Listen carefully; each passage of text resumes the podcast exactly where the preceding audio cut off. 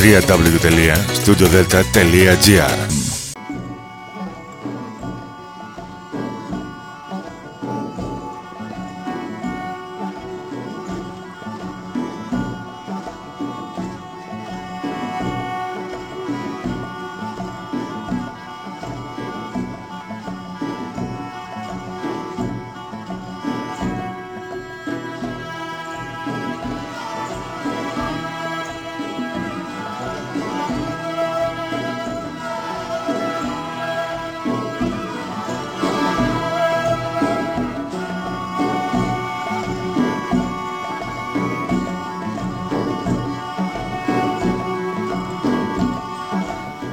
σας κυρίες και κύριοι. Είναι η εκπομπή «Μύθοι και πολιτισμοί» με τη Γεωργία Αγγελή. Ζωντανά από το στούντιο Δέλτα. Το ραδιόφωνο της καρδιάς μας.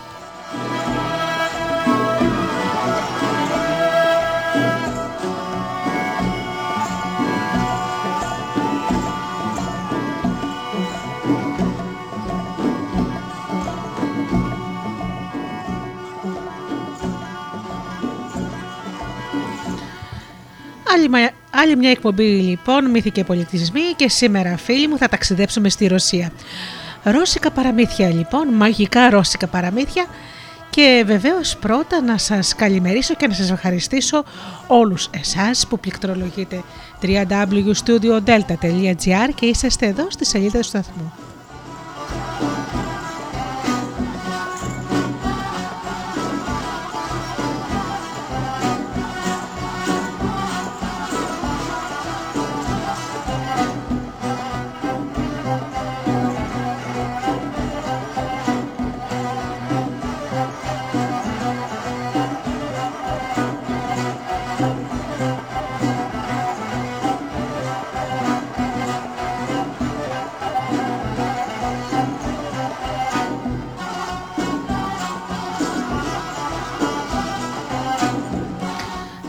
Ευχαριστήσω και τους φίλους και να τους καλημερίσω βεβαίως που μας ακούν από τις μουσικές σελίδες τις οποίες φιλοξενούμαστε όπως είναι το Live24.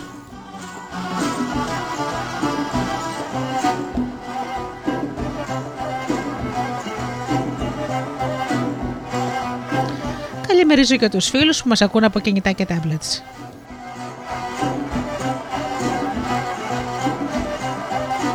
Καλημέρα μου και την αγάπη μου στους εκλεκτούς μου συνεργάτες και φίλους, τον Τζίμι, την Αφροδίτη και την Ωρα.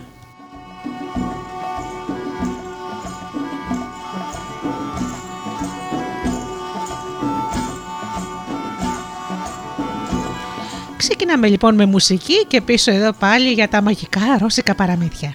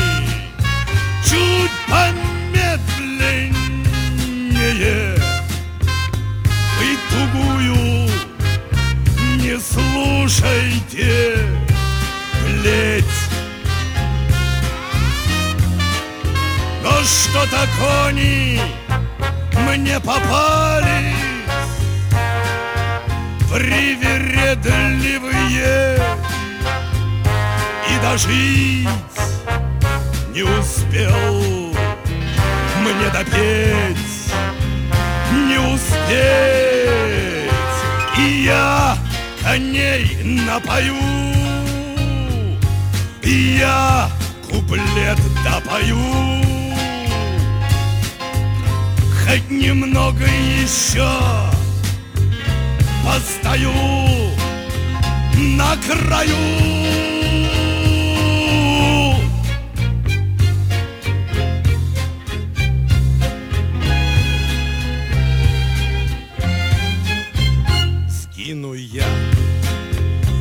меня пушинкой. Ураган сметет с ладони. И в санях меня галопом Повлекут. По снегу утром Вы на шаг неторопливый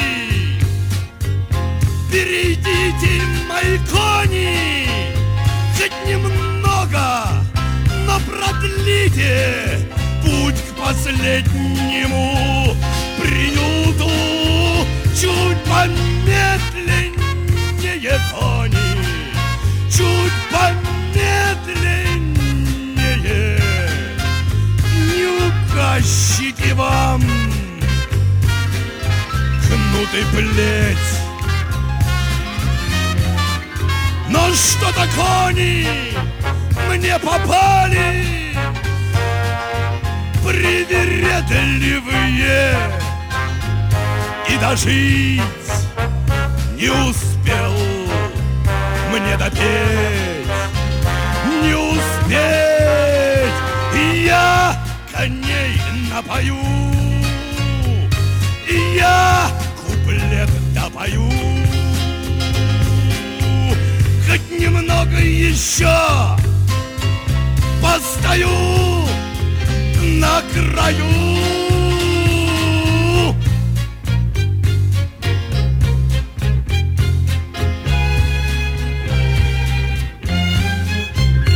Мы успели в кости к Богу. Не бывает опозданий. Так что ж там ангелы поют Такими злыми голосами Или это колокольчик Весь зашелся от рыданий Или я кричу коням Чтоб не несли так быстро сани Чуть помедленнее медленнее кони, чуть помедленнее. Умоляю вас, скач, не лететь. Но что-то кони мне попали, привередливые, коли дожить не успел так хотя бы допеть И я коней напою. Я куплет напою. Хоть немного еще Постою на краю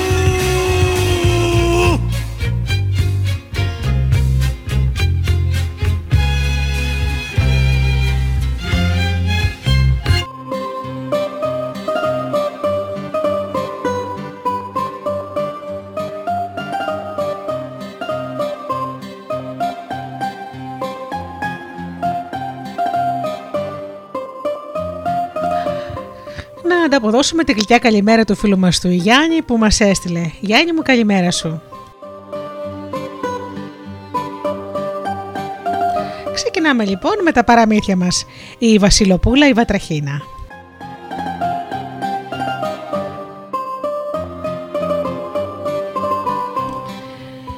Στα παλιά χρόνια ήταν μια φορά ένας βασιλιάς και είχε τρεις γιους.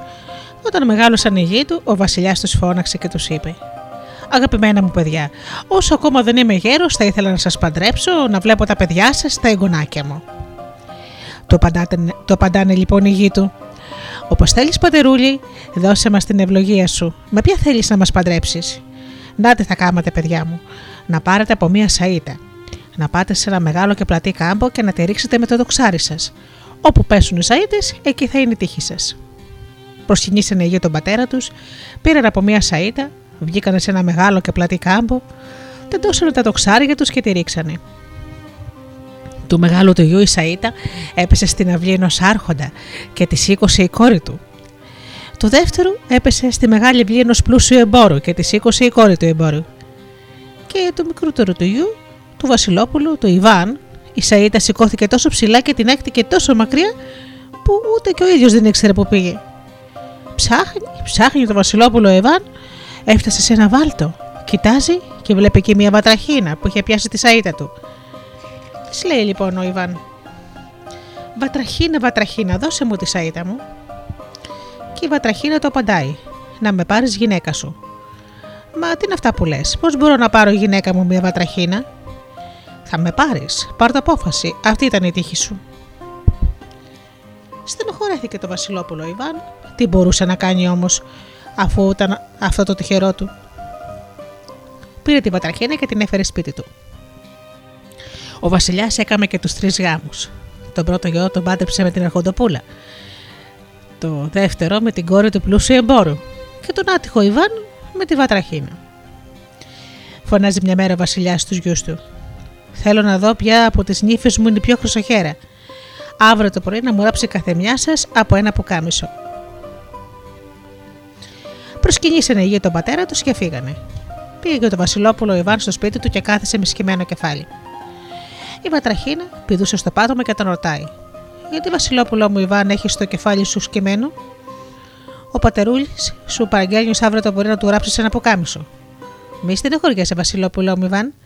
Πέσει να κοιμηθείς και η νύχτα φέρνει τη φώτιση.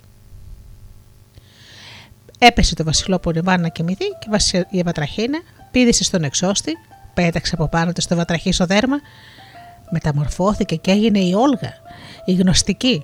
Μια κοπέλα πεντάμορφη που ούτε στα παραμύθια δεν τη βρίσκεις. Χτύπησε τα μπαλαμάκια η Όλγα, η γνωστική και φώναξε. Νταντάδες μου και παραμάνες μου, ετοιμαστείτε και πάρτε ό,τι σας χρειάζεται. Να μου ράψετε ως αύριο το πρωί ένα πουκάμισο, σαν αυτά που φορούσε ο πατερούλης. Ξυπνάει το πρωί το Βασιλόπουλο Ιβάν, η βατραχίνα πηδούσε και πάλι στο πάτωμα. Και πάνω στο τραπέζι ήταν κιόλα το, το πουκάμισο τυλιγμένο σε μια πετσέτα. Χάρηκε το Βασιλόπουλο Ιβάν. Παίρνει το πουκάμισο και το πάει στον πατέρα του. Εκείνη τη στιγμή ο Βασιλιάς έπαιρνε δώρα από τους μεγάλους του τους γιους. Ξεδιπλώνει το πουκάμισο ο μεγάλος ο γιος, το παίρνει ο Βασιλιάς και λέει: Τέτοια πουκάμισα φοράνε μόνο όσοι κάθονται σε καλύβες ξετυπλώνει το πουκάμισο και ο δεύτερος ο Βασιλιάς του λέει: Τέτοια πουκάμισα δεν τα φοράει κανείς παρά μόνο για να πάει στο λουτρό. Ξεδιπλώνει και το Βασιλόπουλο Ιβάν το πουκάμισο που ήταν όλο ξόμπλια και ντυμένο με χρυσάφι και ασίμι. Μόλις το βλέπει ο Βασιλιάς, λέει: Αυτό μάλιστα. Αυτό είναι πουκάμισο να το φοράει κανείς μόνο τις γιορτές. Φύγανε οι δύο αδελφοί να πάνε στα σπίτια τους και κουβεντιάζανε και λέγανε μεταξύ τους. Όπως φαίνεται, άδικα γελούσαμε για τη γυναίκα του Ιβάν. Αυτή δεν είναι βατραχίνα, αυτή είναι μεγάλη μάγισσα. Ξαναφωνάζει πάλι ο βασιλιάς του γιους του. Να μου ζυμώσουν οι γυναίκες σας ως αύριο το πρωί ένα ψωμί. Θέλω να δω ποια μαγειρεύει καλύτερα. Κατέβασε το κεφάλι του Βασιλόπουλο Ιβάν και πάει στο σπίτι του. Τον ρωτάει η Βατραχίνα, Γιατί είσαι στενοχωρημένος, και τι απαντάει αυτός. Πρέπει ως αύριο το πρωί να ζυμώσεις ένα ψωμί για τον Βασιλιά. Εμείς την αχωριέσαι, Βασιλόπουλο μου, Ιβάν. Πέσε, εσύ να κοιμηθείς και η νύχτα φέρνει τη φώτιση. Οι άλλες συνήφε που στην αρχή γελούσαν με τη βατραχίνα, στείλανε τώρα μια γριόλα να πάει κρυφά να δει πώς θα ψήνει η βατραχίνα το ψωμί. Η βατραχίνα όμως ήταν πονηρή και το πήρε είδηση.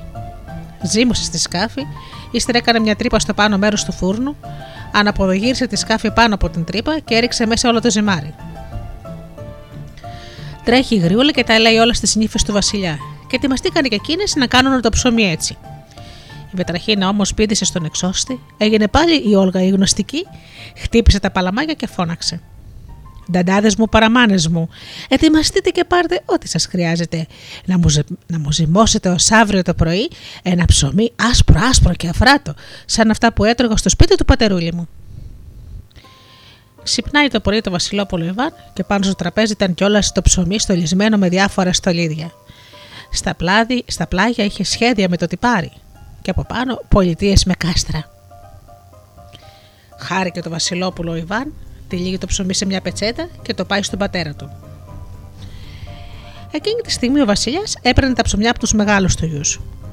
Οι γυναίκες τους είχαν ρίξει το ζυμάρι μέσα στο φούρνο όπως το είχε πει η γριούλα και τους είχε βγει μια καρβουνιασμένη λάσπη που δεν τρογότανε. Παίρνει ο Βασιλιάς το ψωμί από το μεγάλο γιο, το κοιτάζει και το στέλνει στα διαμερίσματα της υπηρεσίας. Παίρνει το δεύτερο ψωμί, το στέλνει και αυτό εκεί. Και μόλις του δίνει το ψωμί το Βασιλόπουλο Ιβάν, του λέει: Αυτό είναι ψωμί. Αυτό είναι να το τρώει κανείς μόνο τις γιορτές. Και είπε ο Βασιλιάς στους τρεις γιους του να πάνε την άλλη μέρα στο παλάτι μαζί με τις γυναίκες τους που θα τους έκανε μια μεγάλη γιορτή. Πάλι γυρίζει στο σπίτι του το Βασιλόπουλο Ιβάν, λυπημένος και με το κεφάλι του σκυμμένο πιο χαμηλά από τους ώμους. Η πατραχίνα πηδούσε στο πάτωμα. Κουάξ, κουάξ, κουάξ, κουάξ. Βασιλόπουλο μου, Ιβάν, γιατί είσαι λυπημένος; Μήπως ο πατερούλης σου σου είπε καμιά δυσάρεστη κουβέντα; Βατραχίνα, πώς να μην είμαι λυπημένος; Ο πατερούλης μου είπε να σε πάρω και να πάμε σε μια μεγάλη γιορτή που θα κάνει. Ε, πώς να σε δείξω στον κόσμο; Μη στενοχωριέσαι, Βασιλόπουλο Μιβάν. Πήγαινε πρώτος εσύ μόνος σου στη γιορτή και θα έρθω ύστερα από σένα. Όταν ακούσεις βροντές, να μην φοβηθείς. Και αν σε ρωτήσουν να πεις, είναι η βατριχινούλα μου που έρχεται με το αμαξάκι της. Πήγε το Βασιλόπουλο το Ιβά, ο Ιβάν μόνος του στη γιορτή. Ήρθαν και οι αδερφοί του με τις γυναίκες τους, ντυμένες στα γαλάζια, στολισμένες, βαμμένες με κοκκινάδι στα μάτια και σουρμέ σταθήκανε πλάι στο Βασιλόπουλο του Ιβάν και χαμογελάσανε. Εσύ γιατί ήρθες χωρίς τη γυναίκα σου, μπορούσες να την είχες φέρει μέσα σε ένα μαντιλάκι. Πού την ξετρύπωσε τέτοια πεντάμορφη, θα πήγες και θα ψάξε όλους τους βάλτους, ε; Ο Βασιλιάς με τους γιους του και τις νύφες του και τους καλεσμένους καθίσανε στα δρύνα τραπέζια με τα κεντητά τραπεζομάντιλα και αρχίσανε το φαγοπότη. Ξαφνικά ακούστηκαν βροντές. Σύστηκε όλο το παλάτι. Τρομάξανε καλεσμένοι, σηκωθήκαν από τις θέσεις τους. Το Βασιλόπουλο όμω ο Ιβάν τους λέει: Μη φοβάστε, τιμημένη μου ξένη, είναι η βατραχινούλα μου που έρχεται με το αμάξι της. Και μπροστά στην πόρτα του παλατιού έρχεται και στέκεται ένα μαλαματοκαπνισμένο αμάξι με έξι άσπρα άλογα.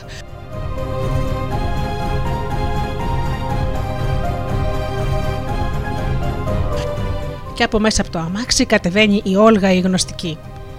Φορούσε ένα γαλάζιο φόρεμα γεμάτο άστρα. Στο κεφάλι της έλαμπε το φεγγάρι. Τέτοια πεντάμορφη ούτε να τη δεις μπορείς ούτε να τη φανταστείς. Μόνο στα παραμύθια θα τη βρεις. Παίρνει από το χέρι το Βασιλόπουλο τον Ιβάν και πάνε στα θρήνα τραπέζια με τα κεντητά τραπεζομάντιλα. Αρχίσανε καλεσμένοι να τρώνε, να πίνουν και να έρχονται στο κέφι. Η Όλγα γνωστική έπινε λιγάκι από το ποτήρι της και ύστερα ό,τι έμενε το είχε μέσα στο αριστερό της μανίκι. Έφεγε και ψητό, κύκνο, και τα κοκαλά κατάρριξε στο δεξί της μανίκι. Είδαν οι γυναίκες των άλλων τις πονηριές της και αμέσως κάμανε και εκείνε το ίδιο. Ήπιανε, φάγανε, ήρθε η ώρα να χορέψουνε. Παίρνει η Όλγα η γνωστική το Βασιλόπουλο τον Ιβάν και σηκώνεται να χορέψει.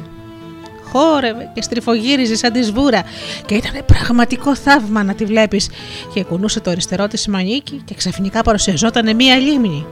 Κουνούσε το δεξί της μανίκι και μέσα στη λίμνη κολυμπούσαν άσπρη κύκνη. Ο Βασιλιάς και οι καλεσμένοι τα είχαν χαμένα που τα βλέπουν όλα αυτά. Πήγανε και οι μεγαλύτεροι συνήθεις να χορέψουν και αυτές. Κουνούσαν το ένα το μανίκι και μόνο που κάνανε ήταν να ψηλίζουν με νερά τους καλεσμένους. Κούνουσαν το άλλο μανίκι και μόνο τα κόκαλα σκορπίζανε γύρω-γύρω. Και μάλιστα ένα κόκαλο χτύπησε το Βασιλιά στο μάτι. Θυμώνει ο Βασιλιάς και τις διώχνει και τις δύο του, τις νύφες. Την ίδια ώρα το Βασιλόπουλο Ιβάν φεύγει κρυφά-κρυφά. Τρέχει στο σπίτι, βρίσκει το βατραχή στο δέρμα, το παίρνει και το ρίχνει στη σόμπα και το καίει. Γυρίζει όλογα η γνωστική στο σπίτι και παίρνει είδηση ότι το βατραχή στο δέρμα λείπει. Ψάχνει να το βρει πουθενά. Κάθεται σε ένα σκαμνί πικραμένη και λυπημένη και λέει στο Βασιλόπουλο: Αχ, Βασιλόπουλο Ιβάν, τι πήγες και έκανες. Τρεις μέρες μόνο να περιμένει ακόμα και θα ήμουν δική σου για πάντα. Και τώρα έχει γεια. Πρέπει να ψάξεις να με βρεις στην άκρη του κόσμου. Στο τελευταίο βασίλειο της γης, στο παλάτι του αθάνατου μάγου. Έγινε η όργα η γνωστική σταχτή κούκος και πέταξε έξω από το παράθυρο και έφυγε. Έκλαψε το Βασιλόπουλο Ιβάν, έκλαψε και ύστερα προσκύνησε τα τέσσερα σημεία του ορίζοντα και έφυγε όπου τον βγάλει άκρη να ψάξει να βρει τη γυναίκα του την Όλγα τη γνωστική. Και δρόμο παίρνει, δρόμο αφήνει. Περπατάει, περπατάει, παλιώσαν τα παπούτσια του, σκίστηκε το καφτάνι του και η βροχούλα του χάλασε το σκουφάκι του. Συναντάει μια μέρα ένα γεροντάκο. Καλημέρα, καλό μου παλικάρι. Τι ψάχνεις, για πού το τραβάς; Του διηγήθηκε το Βασιλόπουλο Ιβάν τη στενοχώρια του. Του λέει τότε ο γεροντάκο. Αχ, Βασιλόπουλο μου Ιβάν, γιατί να κάψεις το βατραχή στο τέρμα; Δεν το φορούσες εσύ. Δεν ήταν λοιπόν και δουλειά δική σου να το καταστρέψεις; Η Όλγα η γνωστική γεννήθηκε πιο έξυπνη και πιο γνωστική από τον πατέρα της. Γι' αυτό και εκείνος θύμωσε μαζί της και την έκανε τρία χρόνια βατραχίνα. Τώρα πια όμως τι μπορεί να γίνει; Να, πάρε αυτό το κουβαράκι. Όπου κυλάει το κουβαράκι να πηγαίνεις και εσύ από πίσω του χωρίς να φοβάσαι καθόλου. Ευχαρίστησε το Βασιλόπουλο ο Ιβάν το γεροντάκι και άρχισε να περπατάει πίσω από το κουβαράκι. Μπροστά να κυλάει το κουβαράκι, πίσω αυτός. Σε ένα μεγάλο κάμπο απαντάει μια ναρκούδα. Σημάδεψε το Βασιλόπουλο ο Ιβάν και ήθελε να το σκοτώσει το θηρίο. Η αρκούδα όμως του μιλάει με ανθρωπινή φωνή. Μη με σκοτώσεις, Βασιλόπουλό μου. Θα έρθει μια μέρα που εγώ θα σου φανώ χρήσιμη. Τη λυπήθηκε την αρκούδα το Βασιλόπουλο ο Ιβάν και δεν τη σκότωσε. Πάει παρακάτω, κοιτάζει από πάνω του και πετούσε ένας πάπιος. Τον σημαδεύει. Όμως ο πάπιος του μιλάει με ανθρωπινή φωνή. Μη με σκοτώσεις, Βασιλόπουλο μου, Ιβάν. Θα έρθει μια μέρα που εγώ θα σου φανώ χρήσιμος. Τον λυπήθηκε τον πάπιο το Βασιλόπουλο, ο Ιβάν, και τράβηξε παρακάτω. Κοιτάζει μπροστά και βλέπει έναν αλήθωρο λαγό. Πάλι ετοιμάζεται το Βασιλόπουλο Ιβάν να τον σκοτώσει, ο λαγός όμως του μιλάει με ανθρωπινή φωνή. Μη με σκοτώσεις, Βασιλόπουλο μου, Ιβάν. Θα έρθει μια μέρα που εγώ θα σου φανώ χρήσιμος. Τον λυπήθηκε το Βασιλόπουλο Ιβάν και το λαγό και τράβηξε παρακάτω. Φτάνει στη γαλάζια θάλασσα και τη βλέπει. Στην ακρογιαλιά πάνω στην άμμο ένας λούτσος.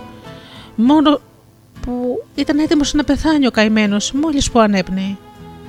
Του λέει λοιπόν: Αχ, Βασιλόπουλό μου, Ιβάν, λυπήσουμε και ρίξε με στη θάλασσα.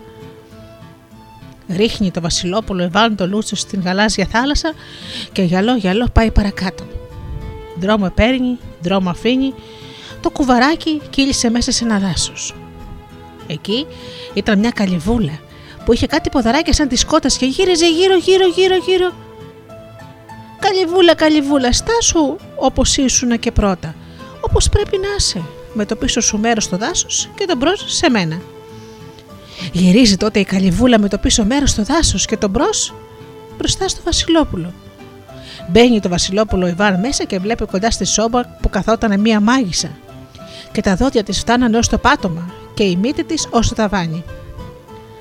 Γιατί ήρθες εδώ καλό μου παλικάρι; Αχ, Εσύ, γριά μάγισσα, δώσ' μου πρώτα να φάω, δώσ' μου να πιω και πήγαινε με στο λουτρό να λουστώ και τότε με ρωτάς.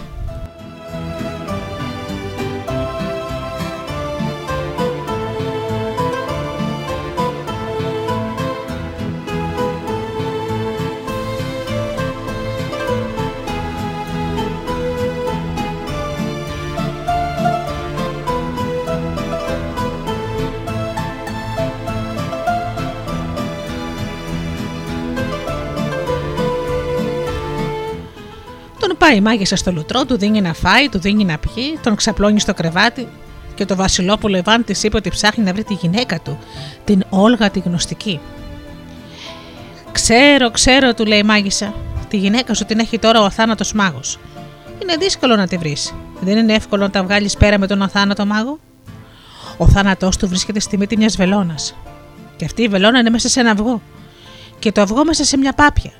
Και η πάπια μέσα σε ένα λαγό και ο λαγός είναι καθισμένος πάνω σε ένα πέτρινο μπαουλάκι. Και το μπαουλάκι επάνω σε μια ψηλή βελανιδιά.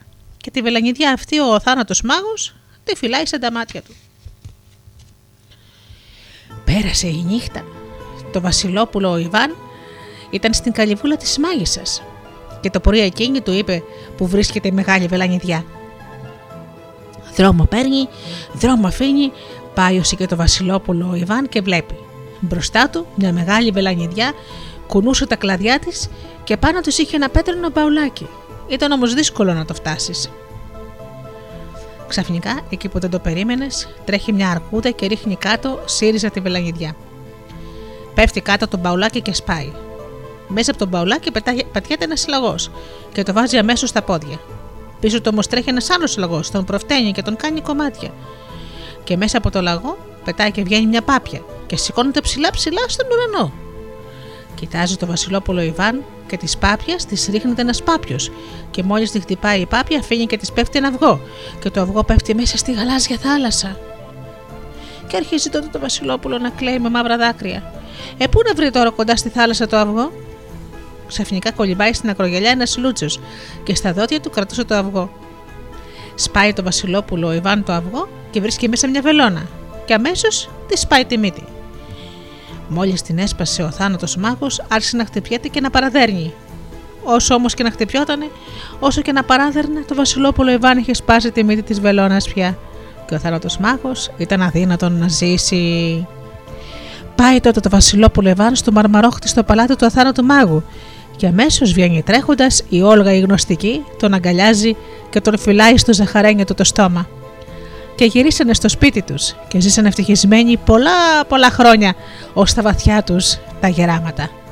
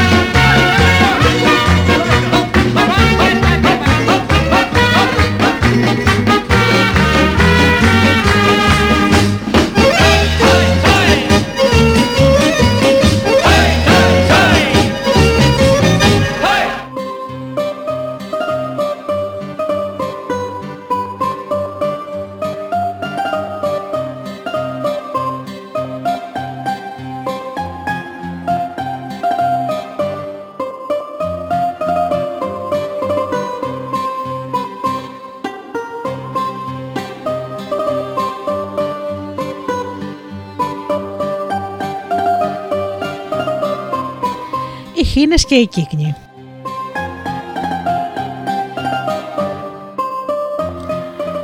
Μια φορά και ένα καιρό ζούσε σε ένα χωριό ένας μουζίκος με τη γυναίκα του. Είχαν μια κορούλα και ένα μικρούτσικο γιο. Κορούλα μου, λέει η μητέρα, εμείς θα πάμε στη δουλειά μας και εσύ πρέπει να προσέξεις τον αδελφούλη σου. Να μην βγείτε στην αυλή να σε φρόνιμη και εμείς θα σου πάρουμε ένα μαντιλάκι. Ο πατέρας και η μητέρα φύγανε και η κορούλα ξεχάστηκε Ξέχασε τι της είχαν πει. Έβαλε τον αδερφούλη της να καθίσει στο χορταράκι κάτω από το παραθυράκι και εκείνη έτρεξε στον δρόμο. Έπαιξε, ευχαριστήθηκε με την ψυχή της. Ήρθανε πετώντα κάτι χίνε και κάτι κύκνη. Το αρπάξανε το αγοράκι και το πήρανε πάνω στα φτερά τους μαζί τους. Γυρίζει το κοριτσάκι και τάζει πουθενά ο αδελφούλης. Έβαλε μια φωνή, έτρεξε πάνω κάτω, τίποτα. Τον φώναζε, Έβαλε τα κλάματα, φοβότανε πως ο πατέρας της και η μητέρα της θα την βάλουν τιμωρία. Ο αδελφούλης δεν απαντούσε. Τρέχει το κοριτσάκι σε ένα μεγάλο χωράφι. Και τότε βλέπει. Μακριά πετούσαν κάτι χίνες και κάτι κύκνη και χάνονταν πίσω από ένα σκοτεινό δάσος. Μάτεψε τότε ότι αυτοί είχαν πάρει τον αδερφούλη της, γιατί από καιρό λέγανε πως οι χίνες και οι κύκνοι κάνουν τέτοια αστεία και αρπάζουν μικρά παιδιά.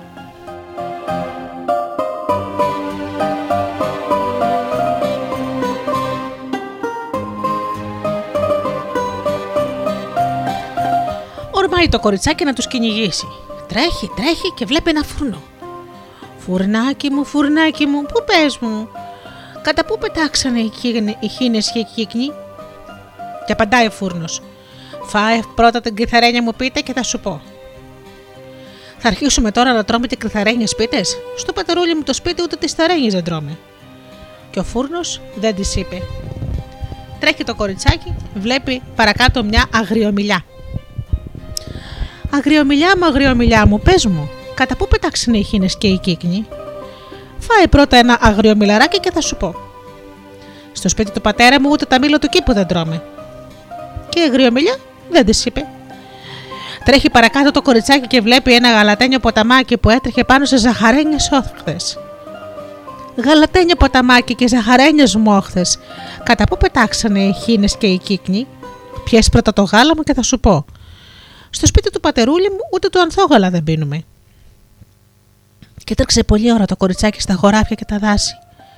Και η μέρα έγερνε. Κόντευε να βραδιάσει. Και δεν γινόταν αλλιώς, έπρεπε να γυρίσει σπίτι. Και ξαφνικά βλέπει μια καλυβούλα με κάτι ποδαράκια κότας. Και με ένα παραθυράκι που γύριζε γύρω-γύρω-γύρω. Μέσα στην καλυβούλα ήταν καθισμένη μια γριά μάγισσα και έκνεθε στοπή. Ο αδερφούλης της ήταν καθισμένος σε ένα σκαμνάκι και έπαιζε με ασημένια μιλαράκια. Μπαίνει το κοριτσάκι στην καλύβα. Καλησπέρα, γιαγιά. Καλησπέρα, κορίτσι μου. Πώς και ήρθες από εδώ; Γύριζα στους βάτου και στα βουνά και βράχια και το φουστανάκι μου και ήρθα να ζεσταθώ λιγάκι. Δεν κάθεσε να μου γνέσει λίγο στο πει. Της δίνει η μάγισσα το αδράχτη και βγαίνει έξω. Το κοριτσάκι καθόταν και έγνεθε. Και όταν ξαφνικά βγαίνει τρέχοντας κάτω από τη σόμπα, ένα ποντικάκι της λέει: Κοριτσάκι, κοριτσάκι, δώσ' μου λίγο χυλό και εγώ θα σου πω κάτι καλό. Του δίνει το κοριτσάκι λίγο χυλό και το ποντικάκι τη λέει: Η μάγισσα πήγε να ζεστάνει το λουτρό. Θα σε πλύνει, θα σε λούσει, θα σε βάλει στο φούρνο να σε ψήσει να σε φάει. Το κοριτσάκι κόντεψε να πεθάνει από το φόβο του. Έβαλε τα κλάματα και το ποντικάκι της λέει: Τι κάθεσαι, πάρε τον αδερφούλη σου και φύγε. Στο μεταξύ το στο το γνέθω εγώ. Παίρνει το ποντικάκι και τον αδερφούλη, της τον δίνει και το κοριτσάκι άρχισε να τρέχει. Πάει η μάγισσα κοντά στο παραθύρι και ρωτάει: Γνέθεις κοριτσάκι, και της απαντάει το ποντικάκι: Γνέθω γιαγιά. Ετοιμάστηκε η μάγισσα το λουτρό και πάει να πάρει το κοριτσάκι. Μέσα στην καλύβα όμως δεν ήταν κανείς. Φωνάζει λοιπόν η μάγισσα: Χείρε και κύκνη, τρέξτε να τους κυνηγήσετε. Η αδελφή πήρε τον αδερφούλη της. Η αδερφή με τον αδερφούλη είχαν φτάσει τρέχοντας στο γαλατένιο ποταμάκι. Κοιτάζει το κοριτσάκι, έρχονταν πετώντας οι χίνε και οι κύκνοι. Ποταμάκι μου χρυσοκρύψε με. Να πήγε πρώτα από το γάλα μου. Ήπια το κοριτσάκι το γάλα και είπε και ευχαριστώ. Το ποτάμι τους έκρυψε στι ζαχαρένιε όχθε. Οι χίνε και οι κύκνοι δεν τους είδανε, περάσανε πετώντας πλάι τους και φύγανε. Το κοριτσάκι με τον αδερφούλη αρχίσανε και πάλι να τρέχουνε. Αλλά και οι κύκνοι και οι χίνες γυρίσανε. Πετάξανε προς το μέρος τους και λίγο ακόμα θα τους βλέπανε. Τι να κάνει το κοριτσάκι; Τι κακό ήταν πάλι και αυτό; Βλέπετε ένα αγριομιλιά. Αγριομιλίτσα μου, χρυσή, με. Φάει πρώτα το αγριομιλαράκι μου, της λέει. Το έφαγε γρήγορα γρήγορα και το κοριτσάκι είπε και ευχαριστώ. Η αγριομιλιά τη σκέπασε με τα κλαδιά της και της έκρυψε και τους δύο με τα φύλλα της. Οι χίνες και οι χίνοι δεν τους είδανε, περάσανε πετώντας πλάι και φύγανε. Άρχισε πάλι το κοριτσάκι να τρέχει. Να τρέχει, να τρέχει, να τρέχει. Και δεν είχε μείνει πια πολλή δρόμος για το σπίτι. Εκείνη όμως τη στιγμή την είδανε οι χίνες και οι κύκνοι. Άρχισαν να φωνάζουν. Πετάξανε και ήρθαν κοντά. Χτυπήσαν τα φτερά τους και παραλίγο να τη αρπάξουν τον αδερφούλη πάλι μέσα από τα χέρια. Φτάνει το κοριτσάκι τρέχοντας στο φουρνάκι. Φουρνάκι μου, φουρνάκι μου, χρυσό, κρύψε με. Να φας πρώτα την κρυθαρένια μου πίτα. Και ώσπου να πεις τρία, βάζει το κοριτσάκι την πίτα στο στόμα και μαζί με τον αδερφούλη της σκοθήκανε μέσα στο φούρνο. Οι χίνες και οι κύκνοι πετάξανε, πετάξανε, φωνάξανε, φωνάξανε και στο τέλος πια αναγκαστήκανε να φύγουν και γύρισανε στη μάγισσα χωρίς να καταφέρουν τίποτα. Και το κοριτσάκι είπε στο φούρνο ευχαριστώ και μαζί με τον αδερφούλη της έτρεξε σπίτι. Και εκείνη ακριβώς τη στιγμή γύρισε ο πατέρας και η μητέρα τους. Και ζήσαν αυτοί καλά και εμείς καλύτερα.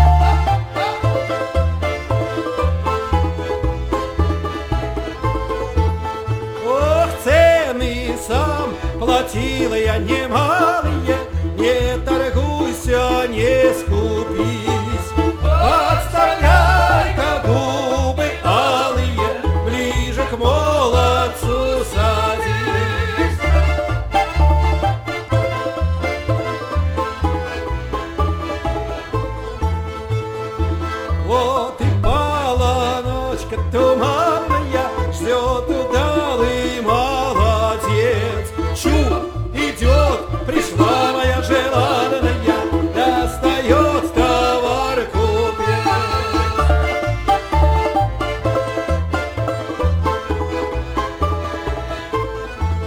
Ох, Катя бережно торгует,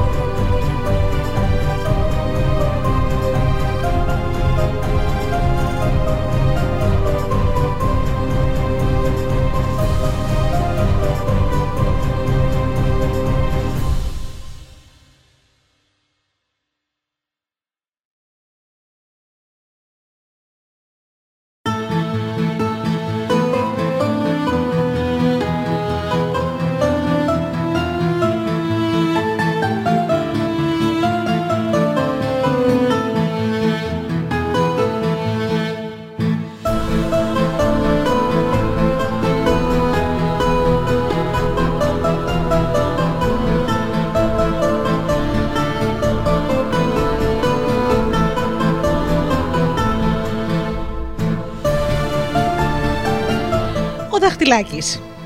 Μια φορά και έναν καιρό ήταν ένας γέρος και μια γριά. Μια μέρα η γριά έκοψε ένα λάχανο και χωρίς να το καταλάβει έκοψε και το δάχτυλό της μαζί. Το τύλιξε λοιπόν σε ένα κουρέλι και το απίθωσε σε ένα σκαμνί. Ξαφνικά ακούει κάποιος απάνω στο σκαμνί να κλαίει. Ξεδεπλώνει το, κουρε... το κουρελάκι και βρίσκει μέσα ένα αγοράκι μικρό μικρό σαν το δάχτυλό της. Τάχασε γριά και φοβήθηκε. Ποιος είσαι εσύ, Ο Γιώκος σου είμαι. Γεννήθηκα από το δάχτυλό σου. Το παίρνει γριά, το κοιτάζει και το αγοράκι ήταν μια σταλιά. Μόλις και φαινόταν όταν το βάζει χάμο. Και το έβγαλε δαχτυλάκι. Άρχισε το δαχτυλάκι να μεγαλώνει. Πιο ψηλός δεν έγινε, στο μυαλό όμως ήταν πιο έξυπνος και από μεγάλο. Μια μέρα λέει: Πού είναι ο πατερούλης μου, πήγε στο χωράφι να οργώσει. Θα πάω να τον βοηθήσω. Να πας, παιδάκι μου. Πάει στο χωράφι. Καλημέρα, πατερούλη. Κοιτάζει ο γέρος γύρω-γύρω. Τι θαύμα είναι αυτό. Ακούω μια φωνή και δεν βλέπω όμως κανέναν. Ποιος είναι αυτός που μου μιλάει; Εγώ, ο Γιώκα σου, ήρθα να σε βοηθήσω στο όργωμα. Κάθεσε πατερούλη να φας και να ξεκουραστείς. Χάρη και ο γέρος. Κάθεσε να φάει για μεσημέρι. Και ο δαχτυλάκι σκαρφάλωσε στο αυτό το αλόγο και άρχισε να οργώνει. Λέει λοιπόν στον πατέρα του: Αν γυρέψει κανένας να μ' αγοράσει, μη φοβηθείς να με πουλήσεις, εγώ δεν θα χαθώ. Θα ξαναγυρίσω σπίτι. Και εκείνη την ώρα περνούσε ένας άρχοντας. Κοιτάζει και μένει με το στόμα ανοιχτό. Το άλογο περπατούσε μόνο του και το αλέτρι όργωνε. Άνθρωπος δεν φαινόταν πουθενά. Αυτό κανένας ως τώρα δεν το είδε ούτε το άκουσε. Να αργώνει μοναχό του το άλογο. Και του λέει ο γέρος: Αόματο είσαι και δεν βλέπεις. Ο γιος μου οργώνει. Μου τον πουλάς; Όχι, δεν τον πουλώ. Είναι η μόνη μας χαρά εμένα και της γριάς μου. Η μόνη μας παρηγοριά το αγοράκι μας ο δαχτυλάκι. Πούλησέ μου τον παππούλι. Αν μου δίνεις χίλια ρούβλια, γιατί τόσα πολλά, το βλέπεις και μόνος σου. Μπορεί το αγοράκι να είναι μικρό, αλλά είναι λεβέντης. Τα πόδια του έχουν φτερά. Ό,τι και να του πεις, στη στιγμή το κάνει. Δίνει ο Άρχοντας τα χίλια ρούβλια, παίρνει το αγοράκι, το βάζει στην τσέπη του και ξεκινάει για το σπίτι. Ο δαχτυλάκι τότε ροκάνισε την τσέπη και έκανε μια τρύπα και το σκασε. Πήγαινε, πήγαινε, τον βρήκε η μαύρη νύχτα. Κρύφτηκε κάτω από ένα χορταράκι στην άκρη του δρόμου και τον πήρε ο ύπνος. Και έρχεται τρεχάτος ένας ταχτής λύκος πεινασμένος και τον καταπίνει. Και ο δαχτυλάκι καθόταν ζωντανός μέσα στη γυλιά του λύκου και ούτε τον ένοιαζε καθόλου. Και ο σταχτής λύκος ήταν που τα βρήκε σκούρα. Βλέπε ένα κοπάδι τα πρόβατα, βόσκανε και ο βασκός χυμότανε. Μόλις όμως ζήγωσε κρυφά κρυφά να αρπάξει κανένα πρόβατο, ο δαχτυλάκι άρχισε να φωνάζει ο μπούρο πιο δυνατά. Ε, βοσκέ, βοσκέ! Εσύ κοιμάσαι και ο λύκος πάει να σου κλέψει το πρόβατο. Ξυπνάει ο βοσκός, ορμάει πάνω στο λύκο με μια μαγκούρα, τον πιάνουν και τα σκιά και τον σκεσχίζουνε. Μόλις τα κατάφερε ο σταχτή λύκος να ξεφύγει. Σιγά σιγά ο λύκος αδυνάτησε πολύ και κόντευε να πεθάνει από την πείνα. Και παρακαλάει το δαχτυλάκι. Έλα, βγες έξω. Πήγαινε μες στο σπίτι μου στον κύριο μου και στη μάνα μου και τότε τα βγαίνω. Ε, και τι να κάνει ο λύκος; Τραβάει για το χωριό και πάει η γραμμή στην καλύβα του γέρου. Πετάγεται αμέσως ο δαχτυλάκι μέσα στην κοιλιά του λύκου και φωνάζει. Βαράτε τον λύκοκον, βαράτε τον! Αρπάζει ο γέρος στο φτιάρι του φούρνου, αρπάζει και η γρία μία μασιά και αρχίζει να χτυπάνε το λύκο. Και τον σκοτώσανε. Του βγάλαν το πετσί του και φτιάξανε μία κάπα για το γιόκα τους.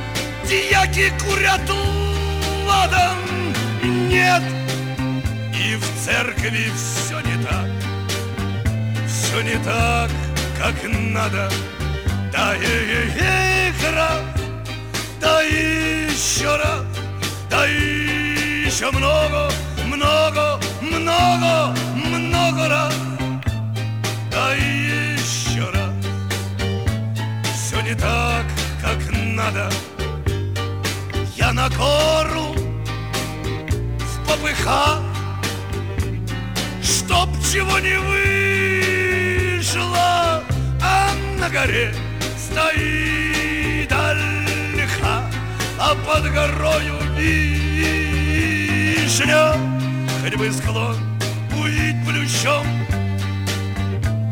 Мне бы то отрада Эй, хоть бы что-нибудь еще Все не так, как надо. Эх, раз, да что ты. Да еще раз, да что ты. Да еще много-много-много-много-много раз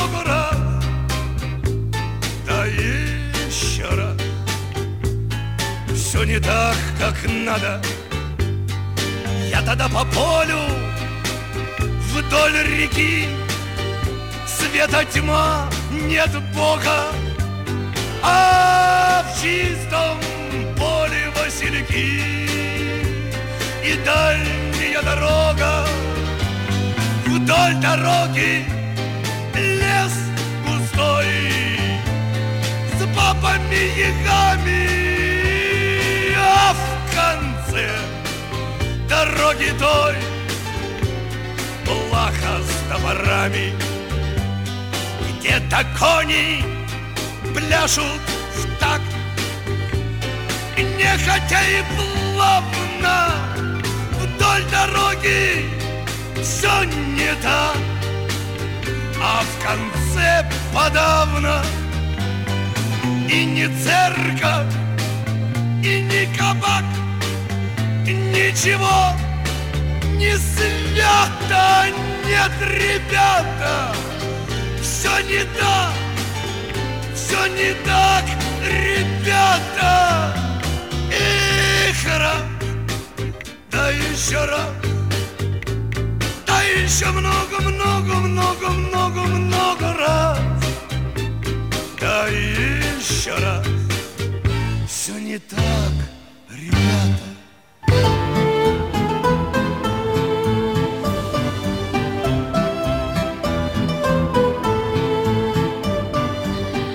μικρή Μαρία. Υπάρχουν στον κόσμο άνθρωποι καλοί. Υπάρχουν και κακοί. Και υπάρχουν και άνθρωποι που δεν φοβούνται ούτε το Θεό. Σε κάτι τέτοιους ανθρώπους είχε πέσει η μικρή Μαρία. Είχε μείνει ορφανή. Την είχαν πάρει αυτοί οι άνθρωποι και της δίνανε να τρώει. Την πεθαίνανε όμως στη δουλειά. Εκείνη να υφάνει, εκείνη να γνέσει, εκείνη να συγυρίσει το σπίτι και εκείνη να τα κάνει όλα. Η κυρά της είχε τρεις κόρες. Τη μεγάλη τη λέγανε μονόματη, τη μεσαία δίδυματη και την τρίτη τρίματη. Το μόνο που ξέρανε οι κόρες της ήταν να κάθονται έξω από την πόρτα και να κοιτάνε το δρόμο. Και η μικρή Μαρία να δουλεύει για αυτές. Τους έραβε, τους έγνεθε, τους ήφαινε και καλό λόγο δεν άκουγε ποτέ. Πάει μια μέρα η μικρή Μαρία στο ποτάμι που ήταν στο χωράφι και αγκαλιάζει την παρταλή γελάδα. Πέφτει στο λαιμό της και της λέει πόσο βαριά και δυσκολή η ζωή της. Αγελαδούλα μου αγαπημένη. Με δέρνουνε, με μαλώνουνε, ψωμί δεν μου δίνουνε και ούτε να κλάψω δεν με αφήνουνε. Και αύριο με προστάξανε να γνέσω πέντε πούντια μαλλί να το υφάνω, να λευκάνω το ύφασμα και να το συντερώσω. Και της απαντάει η γελαδούλα. Ωραίο μου κοριτσάκι, να μπεις από το ένα μου αυτή, να βγεις από το άλλο και όλα θα γίνουνε. Και έτσι και έγινε. Μπαίνει η μικρή Μαρία από το ένα αυτή της γελαδούλας, βγαίνει από το άλλο και όλα γίνανε. Και υφάνθηκε το ύφασμα και λευκάνθηκε και σιδερώθηκε. Πάει η μικρή Μαρία το ύφασμα στην κυρά της. Το κοιτάζει εκείνη, γκρινιάζει, το κρύβει στο μπαούλο και το δίνει στη μικρή Μαρία. Όμως της δίνει περισσότερη δουλειά.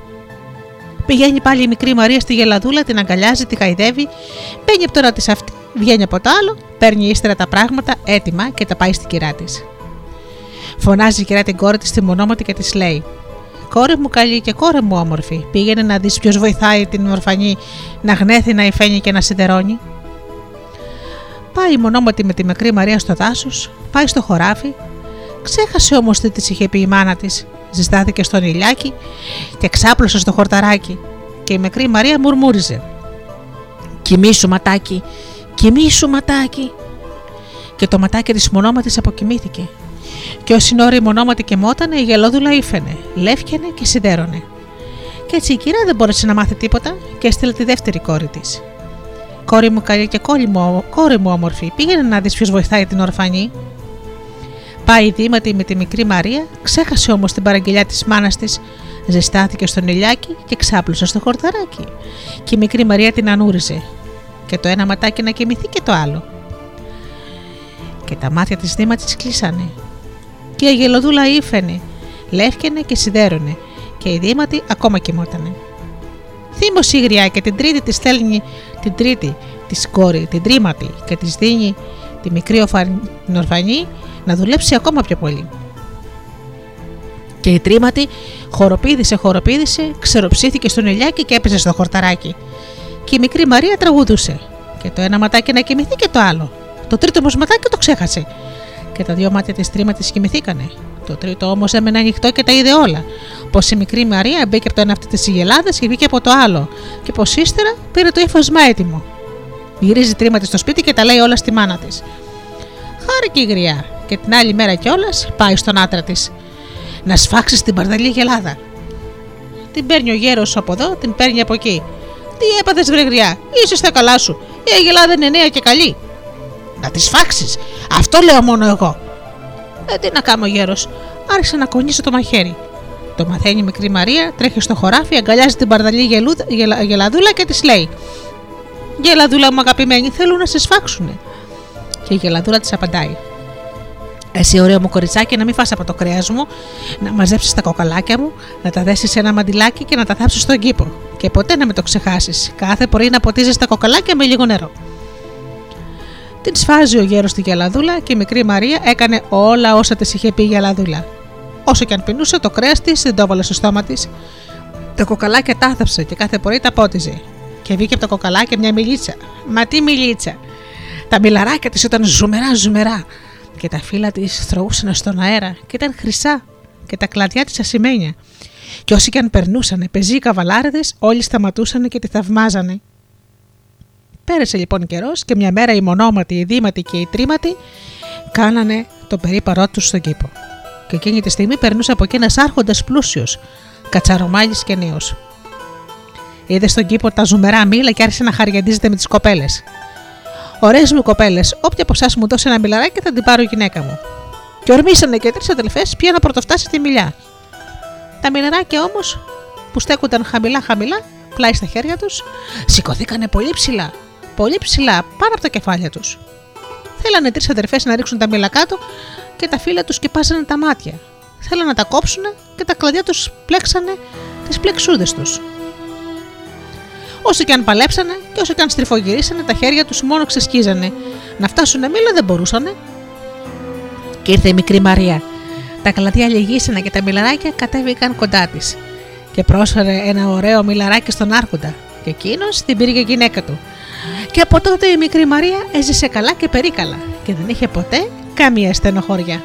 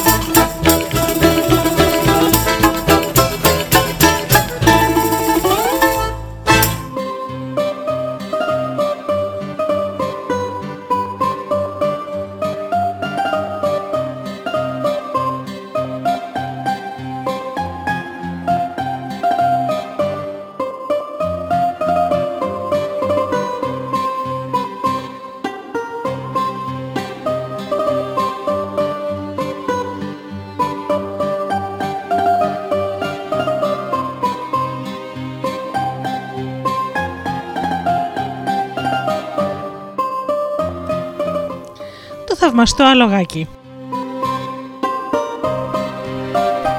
Μια φορά και έναν καιρό ήταν ένας γέρος και είχε τρεις γιους. Οι δύο ήταν έξυπνοι και ο τρίτος, ο Ιβανούσκα, ήταν λιγάκι κουτούλης. Μέρα νύχτα ο κουτούλης καθόταν ξαπλωμένο πλάι στη σόμπα. Ο γέρος είχε σπείρει σιτάρι και ύστερα από λίγο καιρό το σιτάρι μεγάλωσε και έγινε φουντοτό χουντοτό. Κάποιος όμως πήγαινε τη νύχτα, το τσάκιζε και το τσαλαπατούσε. Και λέει ο γέρος στα παιδιά του: Αγαπημένα μου παιδιά, να φυλάξετε τη νύχτα το στάρι, ο καθένας με τη σειρά του και να μου πιάσετε τον κλέφτη. Έρχεται η πρώτη νύχτα, πάει πρώτος ο γιος να φυλάξει το σιτάρι, νύσταζε όμως και ήθελε να κοιμηθεί. Βολεύτηκε στον αχυρώνα και χόρτασε ύπνο το πρωί. Και σαν ξημέρωσε γύριζε στο σπίτι και λέει: Όλη τη νύχτα δεν κοιμήθηκα, ξεπάγιασα, κλέφτη όμως δεν είδα. Τη δεύτερη νύχτα πάει ο δεύτερος γιος και κοιμάται και αυτός, όλη τη νύχτα μέσα στον αχυρώνα. Την τρίτη νύχτα ήρθε η σειρά του κουτούλι. Παίρνει και αυτός ένα λάσο και πάει. Φτάνει στο χωράφι, κάθεται σε μια πέτρα, δεν κοιμάται και περιμένει το κλέφτη. Μεσάνυχτα ακριβώς έρχεται τρέχοντας στο στάρι ένα, ένα άλογο παρδαλό. Η μια του τρίχα ήταν χρυσή και η άλλη σημαίνια. Έτρεχε και έτρεμε η γη. Από τα ρουθούνια του έβγαιναν σύννεφα σύννεφα ο καπνός και φλόγες. Άρχισε να τρώει το στάρι και το κακό δεν ήταν τόσο ότι το έτρωγε, όσο το τσαλαπατούσε. Περπατώντας ο κουτούλης με τα τέσσερα, ζυγώνει κρυφά-κρυφά το άλογο και ξαφνικά του πετάει στο λαιμό το λάσο. Το άλογο τραβείται και μόλι του τη δύναμη, δεν μπόρεσε όμως να ξεφύγει. Ο κουτούλης όμως δεν άφηνε το λάσο τόσο γκολοένα και περισσότερο στο λαιμό του. Άρχισε τότε το άλογο να παρακαλάει τον κουτούλη. Άφησε με, Ιβανούσκα, και εγώ θα σου κάνω μεγάλο καλό. Καλά, να σε αφήσω, λέει ο κουτούλης ο Ιβανούσκα. Ύστερα όμως που θα σε βρω; Θα βγεις έξω από το φράχτη, λέει το άλογο. Θα σφυρίξει τρεις φορές και θα πεις: Άλογο αλογάκι, θαυμαστό μου αλογάκι, παρουσιάσω μπρος μου εκεί σαν το φίλο στο κλαδί. Και εγώ θα έρθω αμέσως. Ο Ιβανούσκα ο Κουτούλης, αφού ζήτησε από το άλογο να του δώσει το λόγο του ότι δεν θα ξαναφάει ούτε θα ξαναπατήσει το σιτάρι, το άφησε να φύγει. Γυρίζει ο Ιβανούσκα στο σπίτι. Λοιπόν, τι είδες κουτέ, τον ρωτάνε. Έπιασα, τους λέει ο Ιβανούσκα, ένα παρδαλό άλογο. Μου υποσχέθηκε πως άλλη φορά δεν θα ξαναπάει στο στάρι και εγώ το άφησα. Σκάσανε στα γέλια τα αδέρφια του με αυτά που έλεγε ο Κουτούλης. Όμως από εκείνη τη νύχτα κανένας δεν ξαναπήρξε το σιτάρι. Ύστερα από λίγο καιρό, άρχισαν να γυρίζουν στις πολιτείες και τα χωριά τελάλιδε, σταλμένοι από τα βασιλιά και να προσκαλούν τον κόσμο. Ετοιμαστείτε όλοι οι πρίγκιπες και άρχοντες, έμποροι και τεχνίτες και απλοί χωριάτες για να έρθετε στη γιορτή που θα κάνει ο βασιλιάς και θα κρατήσει τρεις μέρες. Να πάρετε μαζί σας τα καλύτερά σας άλογα και όποιος πηδήξει με το άλογο του πιο ψηλά και φτάσει στο γυναικονίτη της βασιλοπούλας και πάρει από το χέρι της ένα δαχτυλίδι, αυτό ο βασιλιάς θα τον παντρέψει με τη βασιλοπούλα. Άρχισαν τα αδέρφια του Ιβανούσκα να ετοιμάζονται για να πάνε στη γιορτή. Όχι για να πηδήξουν εκείνοι, αλλά για να δουν τους άλλους. Παρακαλάει ο Ιβανούσκα να πάει μαζί τους. Πού να έρθεις τώρα μαζί μας, εσύ κουτέ, του λένε τα αδέρφια του. Θέλεις να σε δει ο κόσμος και να τρομάξει; Δεν κάθισε καλύτερα πλάι στη σόμπα να πασπαλίζεσαι με στάχτες.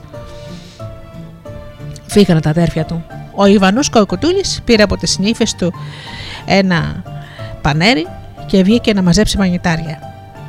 Φτάνει στο χωράφι, πετάει το πανέρι, σφύριζε τρεις φορές και φωνάζει. Άλογο λογάκι, θαυμαστό μου αλογάκι, παρουσιάσει μπρος μου εκεί, σαν το φίλο στο κλαδί. Και έρχεται τρέχοντας στο άλογο, και η γη έτρεμε από τα, από τα αυτιά του. Βγαίνανε σύννεφα, σύννεφο καπνός, και από τα ρουθούνια του πετιόντουσαν φλόγε. Τρέχει και στέκει μπροστά στον Ιβανούσκα σαν μαρμαρωμένο. Η Ιβανούσκα του λέει: Μπες από το ένα μου αυτή και βγει από το άλλο. Μπαίνει ο Ιβανούσκα από το δεξί αυτή του αλόγου και βγαίνει από το αριστερό. Και γίνεται ένα παλικάρι που δεν μπορεί να το φανταστείς, ούτε στα παραμύθια να το βρεις. Κάθεται τότε ο Ιβανούσκα στο άλογο και ξεκινάει για τη γιορτή του Βασιλιά. Φτάνει καλπάζοντας στην, στην πολιτεία και φτάνει στην πλατεία μπροστά στο παλάτι και βλέπει κόσμο. Και στο ψηλό γυναικονίτη καθόταν σε ένα παράθυρο η Βασιλοπούλα που φορούσε στο χέρι της ένα δαχτυλίδι και ήταν πάρα πάρα πολύ όμορφη από τις λίγες τις όμορφες.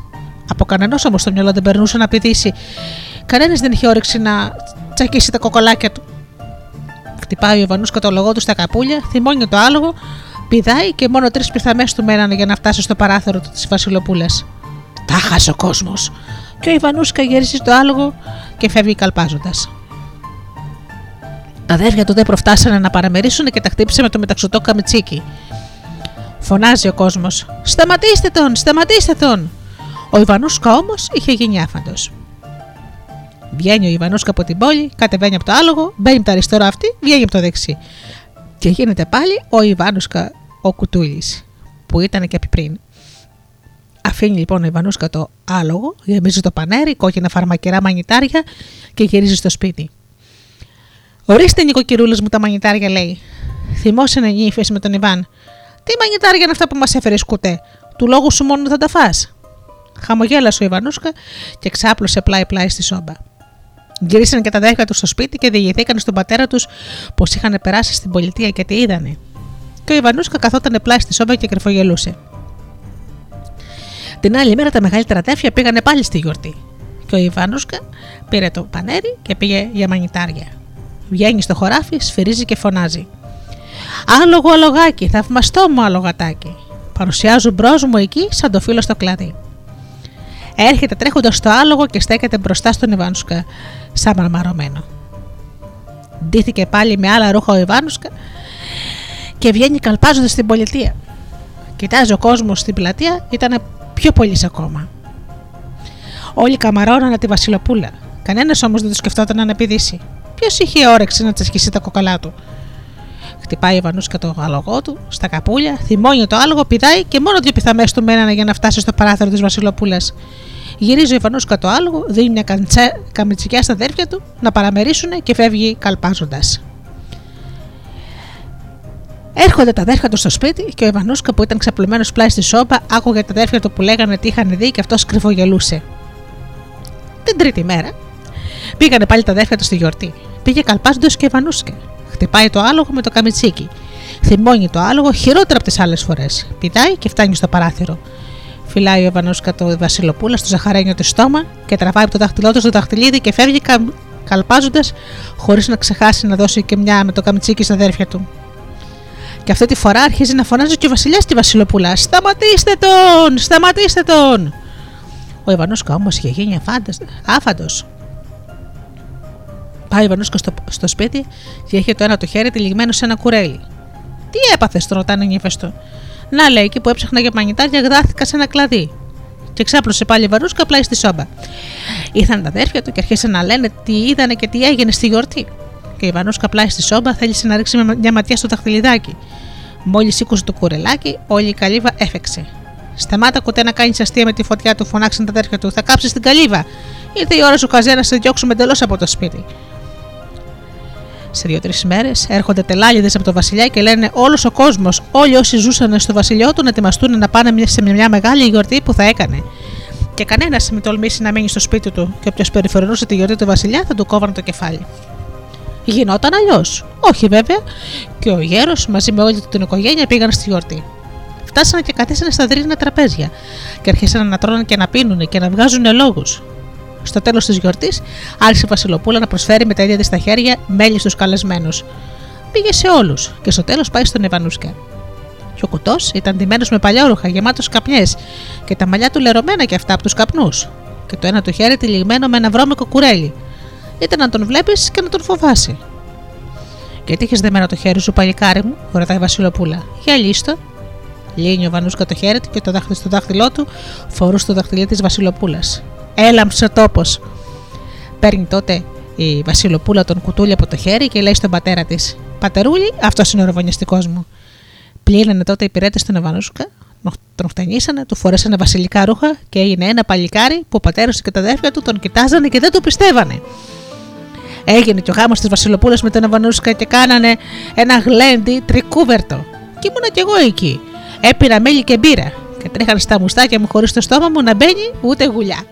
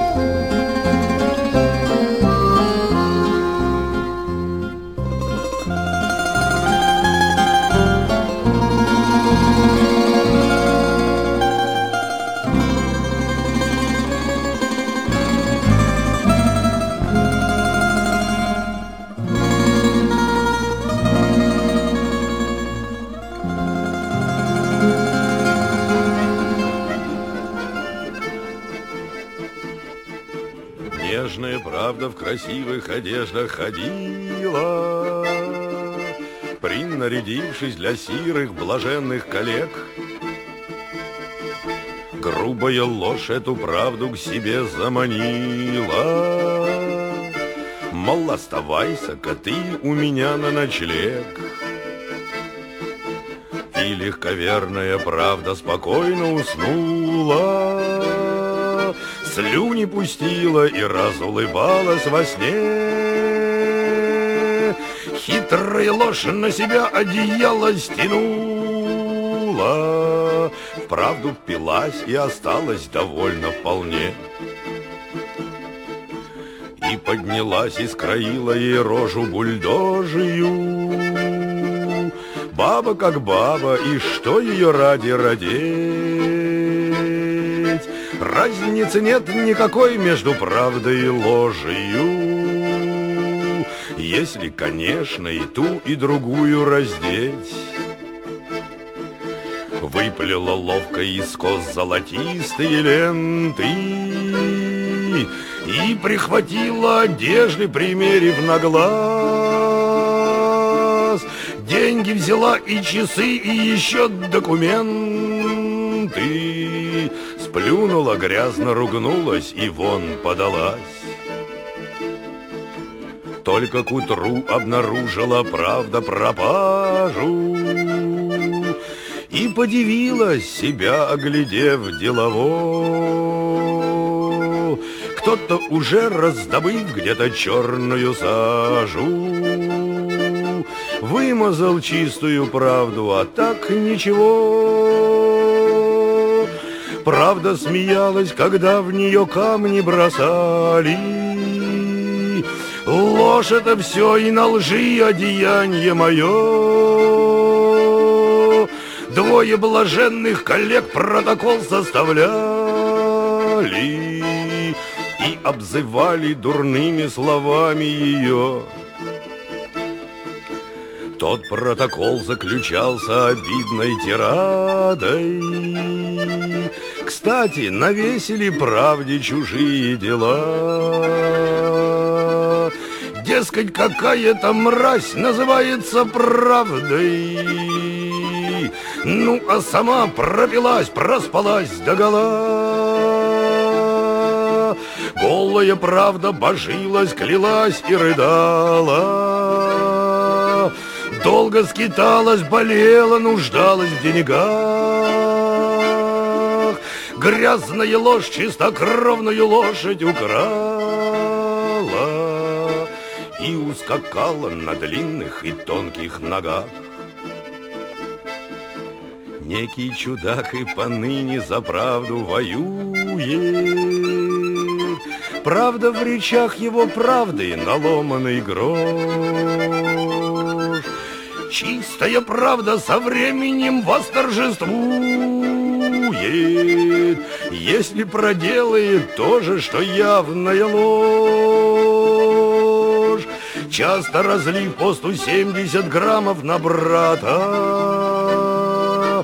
Даже не знаешь, куда на ночлег попадешь. Могут раздеть, это чистая правда, ребята. Глядь, а штаны твои носит коварная ложь. Глядь, на часы твои смотрит коварная ложь. Глядь, а конем твоим правит коварная ложь.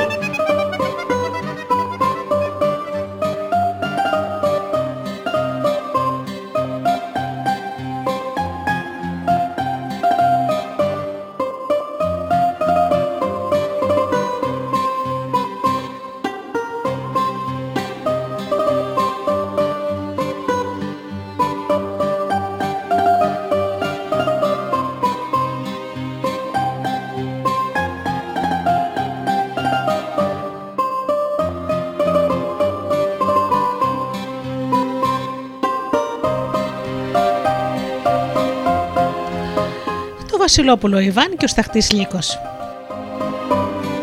Μια φορά και έναν καιρό ήταν ένας βασιλιάς και είχε τρεις γιους και τον μικρότερο τον λέγανε Ιβάν. Ο Βασιλιάς είχε ένα, πλα... ένα θαυμάσιο κήπο.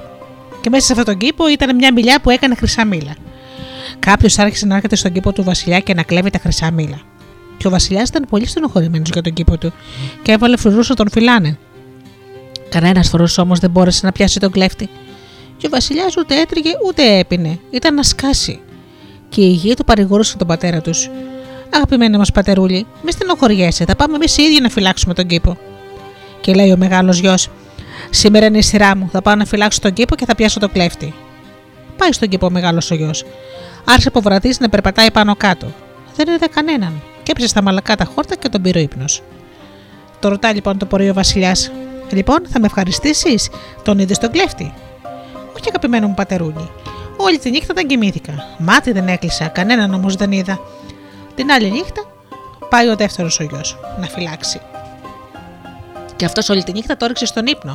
Και το πρωί είδε πως τον κλέφτη τον είχε χάσει. Ήρθε η σειρά του μικρού γιου να πάει να φυλάξει τον κήπο. Πάει το Βασιλόπουλο Ιβάν να φυλάξει τον κήπο του πατέρα του και όχι μόνο δεν ξάπλωσε, αλλά φοβόταν ακόμα και να καθίσει. Μήπως τον πάρει ο ύπνος. Μόλις πήγε να τον πάρει ο ύπνος, πλήθηκε με τη δροσιά που ήταν πάνω στα χόρτα και ο ύπνος έφυγε από τα μάτια του. Είχε περάσει μισή νύχτα και του φάνηκε του Βασιλόπουλου του Ιβάν πως βλέπεις στον κήπο ένα φως. Και αυτό το φως όλο και γινόταν πιο δυνατό. Και έφεγε ο κήπος. Κοιτάζει πάνω στη μιλιά και ήταν καθισμένο το πουλί της φωτιάς και τσιμπούσε τα χρυσά τα μήλα. Σύρθηκε σιγά σιγά το Βασιλόπουλο στη μιλιά και έπλησε το πουλί της φωτιάς από την ουρά. Το πουλί της φωτιάς τεινάχτηκε και πέταξε στο χέρι του Βασιλόπουλου και έμεινε ένα φτερό από την ουρά του. Πάει το πρωί το Βασιλόπουλο στον Ιβάν, τον... Πάει λοιπόν το πρωί το Βασιλόπουλο ο Ιβάν στον πατέρα του. Λοιπόν, αγαπημένο μου Ιβάν, μήπως είδες τον κλέφτη; Αγαπημένο μου πατερούλι για να τον πιάσω δεν τον έπιασα. Είδα όμως ποιος είναι αυτός που μας χαλάει τον κήπο μας. Να, σου έφερα και ενθύμη από τον κλέφτη. Το πολύ της φωτιάς είναι ο κλέφτης πατερούλι. Πήρε το φτερό ο Βασιλιάς και από εκείνη τη μέρα άρχισε και να τρώει και να πίνει και να μην έχει καμιά στενοχώρια.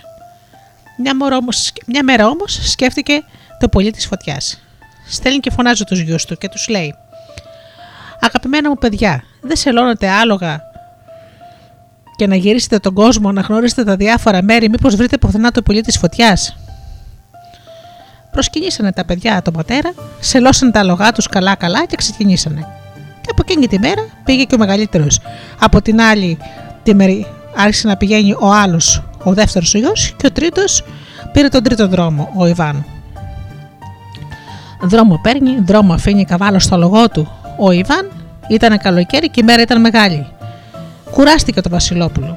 Κατεβαίνει από τα λογό του, το δένει και ξεπλώνει να κοιμηθεί. Η ώρα πέρασε. Ξυπνάει το Βασιλόπουλο Ιβάν, κοιτάζει πουθενά το αλογό του. Άρχισε να ψάχνει να το βρει από εδώ και από εκεί. Στο τέλος το βρίσκει το αλογό του. Μόνο τα κοκαλάκια που του είχαν μείνει. Κάποιος το είχε φάει και τα κοκαλάκια του ήταν φαγωμένα και γλυμμένα. Στενοχωρήθηκε πολύ το Βασιλόπουλο Ιβάν. Χωρίς άλογο, πού θα πήγαινε τώρα σε τόσο μακρινά μέρη; Τώρα όμως, μιας και μπήκα στο χώρο, συλλογίζεται, μπορώ να μην πάω. Και ξεκινάει με τα πόδια. Πήγαινε, πήγαινε. Κουράστηκε όμως πάρα πολύ και απόκαμε. Κάθεσε στα μαλακά τα χόρτα και του κόστησε πολύ που αναγκάστηκε να καθίσει. Ξαφνικά εκεί που δεν το περίμενε, πάει τρέχοντας κοντά του ένας ταχτής λύκος.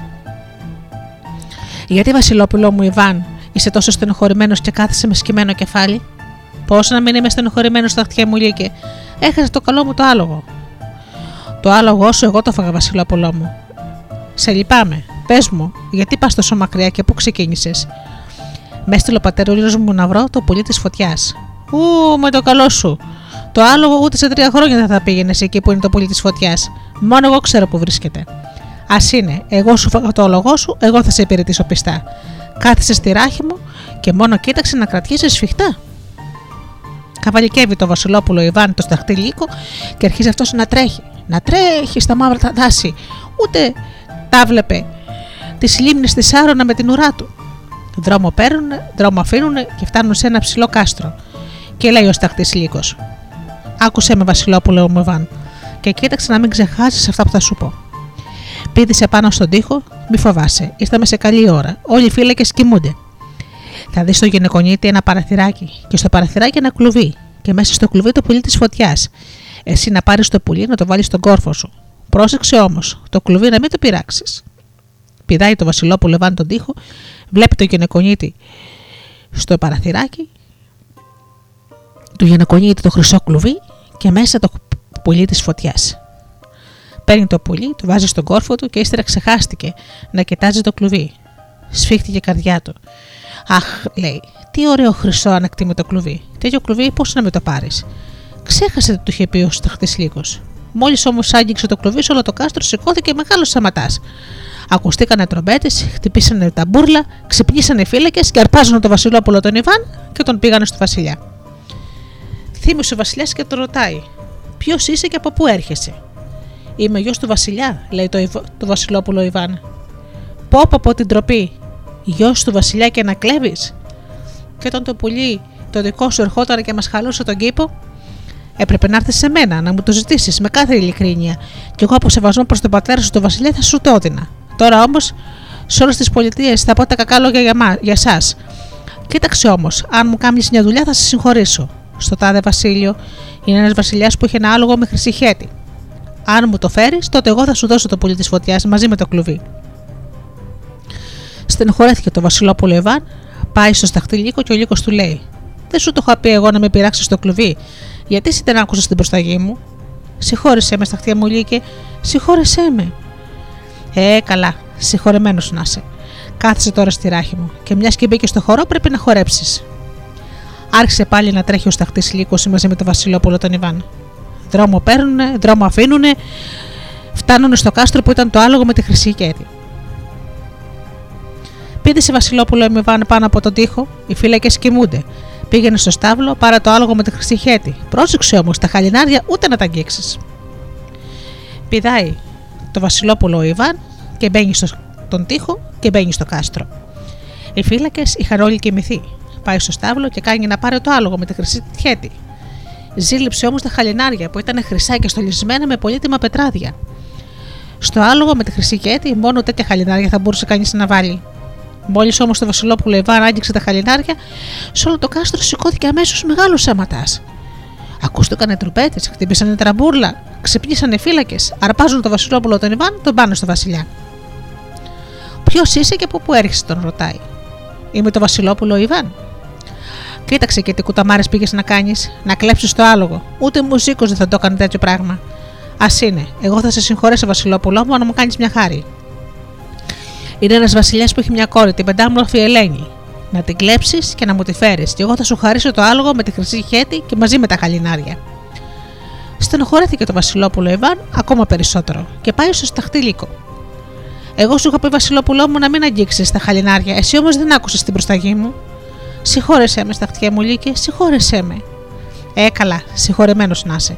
Κάθεσε τώρα στη ράχη μου. Αρχίζει πάλι να τρέχει ο Λίκο μαζί με το Βασιλόπουλο τον Ιβάν. Φτάνει στο βασίλειο του Βασιλιά που είχε μια ωραία κόρη. Η πεντάμορφη Ελένη έβγαινε στον κήπο του κάστρου και έκανε τον περίπατό της με τις νταντάδες της και με τις παραμάνες της. Λέει το Τεολικό. Αυτή τη φορά δεν σε αφήνω. Θα πάω μόνος μου. Πάρε τον δρόμο να γυρίσεις πίσω και εγώ σε λίγο θα έρθω να σε βρω. Πήρε το Βασιλόπουλο Ιβάν τον δρόμο να γυρίσει και πίσω στα χτίσει λύκο πηδάει από τον τοίχο και να τον μέσα στον κήπο. Κάθισε πίσω από ένα θάμνο και κοίταζε. Βγαίνει η πεντάμορφη Ελένη με τις δεντάδες της και με τις παραμάνες της. Άρχισε να κάνει βόλτα στον κήπο και μόλις μια στιγμή έφυγε λίγο πιο μακριά από τις δεντάδες της και τις παραμάνες της, τότε την αρπάζει ο λύκος, τη βάζει στη ράκια του και δρόμο. Και εκεί που περπατούσε το Βασιλόπουλο Ιβάν, τον προφταίνει ξαφνικά ο λύκος και στη ράκη του είχε την καθισμένη όμορφη πεντάμορφη Ελένη. Χάρηκε το Βασιλόπουλο. Ο Ιβάν και ο σταχτής λύκος του λέει: Τώρα κάθισε γρήγορα πάνω μου να του δίνουμε όσο ακόμα δεν μας κυνηγάνε. Και το έβαλε στα πόδια ο σταχτής Λύκος να γυρίσουν πίσω με το Βασιλόπουλο τον Ιβάν και την πεντάμορφη Ελένη. Στα μαύρη τα δάση ούτε τα βλέπε. Τα ποτάμια και οι λίμνες τα σάρωνα με την ουρά του. Δρόμο παίρνουνε, δρόμο αφήνουνε, φτάνουν τρεχάτες στο κάστρο το Βασιλιά που είχε το άλογο με τη χρυσή χέτη. Και ρωτάει ο σταχτή Λύκος. Γιατί Βασιλόπουλο, με δεν μιλάς, γιατί είσαι στενοχωρημένος, Πώς να μην είμαι στενοχωρημένος στα χτιά μου, Λίκε, Πώς να αποχωριστώ την πεντάμορφη κοπέλα, Πώς να ανταλλάξω την πεντάμορφη Ελένη με το άλογο; Και του λέει ο σταχτή Λύκος. Δεν θα σε χωρίσω εγώ από την όμορφη αυτή κοπέλα.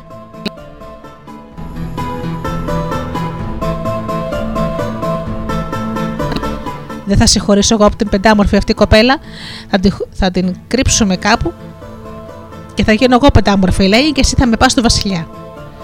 Κρύβουν λοιπόν την πεντάμορφη Ελένη σε μια καλυβούλα μέσα στο δάσος. Και ο σταχτής Λύκος γύρισε το τομάριο του ανάποδα και έγινε φτιστός η πεντάμορφη Ελένη. Τον παίρνει το Βασιλόπουλο Ιβάν και τον πάει στο Βασιλιά. Και εκείνος καταχάρηκε και άρχισε να τον ευχαριστεί. Σε ευχαριστώ, Βασιλόπουλο, είπε με Ιβάν, που μου φέρες στην ύφη. Πάρε το άλογο με τη χρυσή χέτη και μαζί τα χαλινάρια. Καβαλικεύει το Βασιλόπουλο Ιβάν το άλογο με τη χρυσή χέτη και πάει να βρει την πεντάμορφη Ελένη. Τη βάζει και αυτήν επάνω στο άλογο και παίρνουν δρόμο. Ο Βασιλιάς έκαμε το γάμο. Όλη την ημέρα στο βράδυ γλεντούσαν και όταν ήρθε η ώρα να πέσουν να κοιμηθούν, πηγαίνει την πεντάμορφη Ελένη στην κρεβατοκάμαρα. Μόλις όμως πέφτει στο κρεβάτι πλάι της, κοιτάζει ότι αντίς για τη γυναικούλα του, βλέπει την μπούρα ενός λύκου. Από το φόβο του έπεσε κάτω από το κρεβάτι και ο λύκος έφυγε και από εδώ πάνε και άλλοι. Προφταίνει ο σταχτής ο λύκος στο Βασιλόπουλο, τον Ιβάν και τον ρωτάει: Βασιλόπουλο μου Ιβάν, γιατί είσαι τόσο σκεπτικός; Πώς να μην είμαι σκεπτικός, λυπάμαι που θα αποχωρήσω το τέτοιο θησαυρό. Το άλογο με τη χρυσή φωτιά, με τη χρυσή χέτη, και θα τον ανταλλάξω με το πουλί της φωτιάς. Μη στενοχωριέσαι, εγώ θα σε βοηθήσω. Να τους λοιπόν και φτάνουν στο βασίλειο του άλλου βασιλιά και λέει ο σταχτισολίκο. Κρύψε την πεντάμορφη Ελένη και το άλογο και θα γίνω εγώ άλογο με χρυσή χέτη, και εσύ θα με πας στο βασιλιά. Κρύψα την πεντάμορφη Ελένη και το άλογο με τη χρυσή χέτη μέσα στο δάσος. Ο σταχτής λύκος γύριζε το τομάρι τον άποδο και έγινε άλογο με χρυσή χέτη, και το Βασιλόπουλο Ιβάν τον πηγαίνει στο βασιλιά. Καταχάρηκε εκείνος και του δίνει το πουλί της φωτιάς μαζί με το χρυσό κλουβί. Γύρισε το Βασιλόπουλο Εβάνα με τα πόδια στο δάσος, βλέπετε την πεντάμορφη Ελένη πάνω στο άλογο με τη χρυσή χέτη, παίρνει και το πολύ της φωτιάς και το χρυσό κλουβί και ξεκινάει να γυρίσει στην πατρίδα του. Ο Βασιλιάς προστάζει να του φέρουν το άλογο που του χαρίσανε. Μόλις όμως πήγαινε το καβαλικέψει, το άλογο έγινε σταχτής λύκος. Ο Βασιλιάς από το φόβο του έπεσε κάτω μονοκόμματος. Και ο λύκος το βάλε στα πόδια και γρήγορα γρήγορα πρόφτασε το Βασιλόπουλο τον Ιβάν.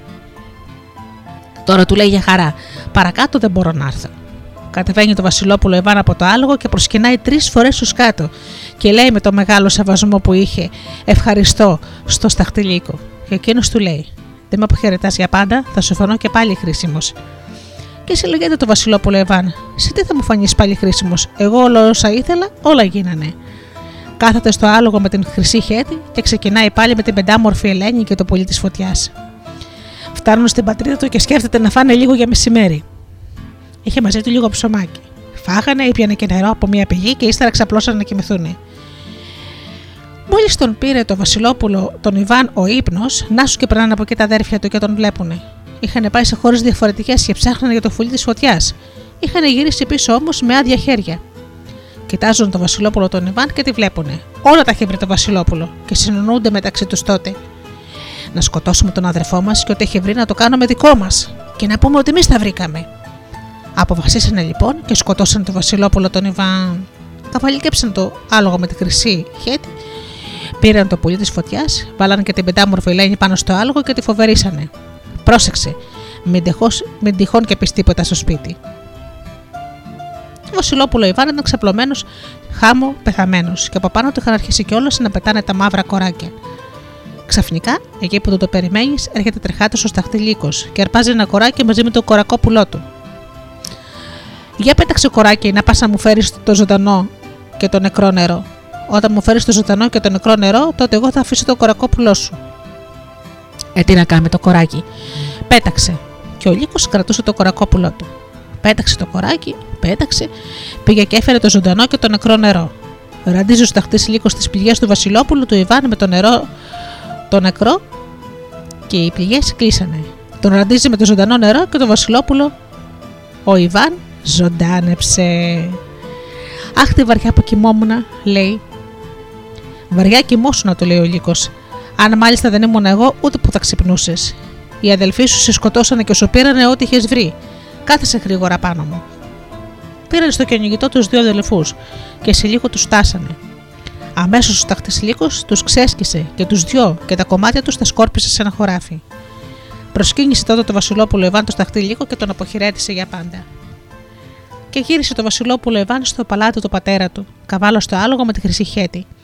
Έφερε το πατέρα του το πουλί της φωτιάς και έφερε και αυτός για τον εαυτό του την ύφη, την πεντάμορφη Ελένη. Χάρηκε πολύ ο Βασιλιάς και άρχισε να ρωτάει το γιο του. Και το Βασιλόπουλο, ο Ιβάν, του τα είπε όλα. Πως τον βοήθησε ο Σταχτής Λύκος και πως τα αδέρφια του τον σκοτώσανε την ώρα που κοιμότανε. Και πως ύστερα ο Σταχτής Λύκος τους ξέσκησε. Στενοχωρήθηκε ο Βασιλιάς, γρήγορα όμως παρηγορήθηκε. Και το Βασιλόπουλο Ιβάν παντρεύτηκε την πεντάμορφη Ελένη. Και ζήσανε καλά και περίχαλα, χωρίς να έχουν ποτέ καμία στενοχώρια.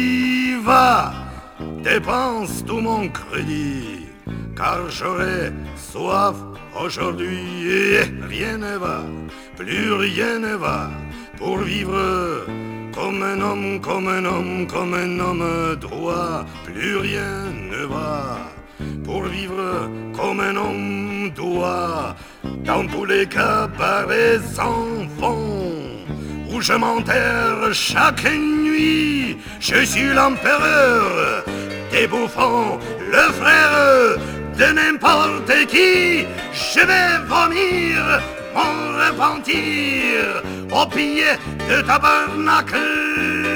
Mais comment prier dans la fumée de l'encens des diacres? Rien ne va plus, rien ne va pour vivre comme un homme, comme un homme, comme un homme droit.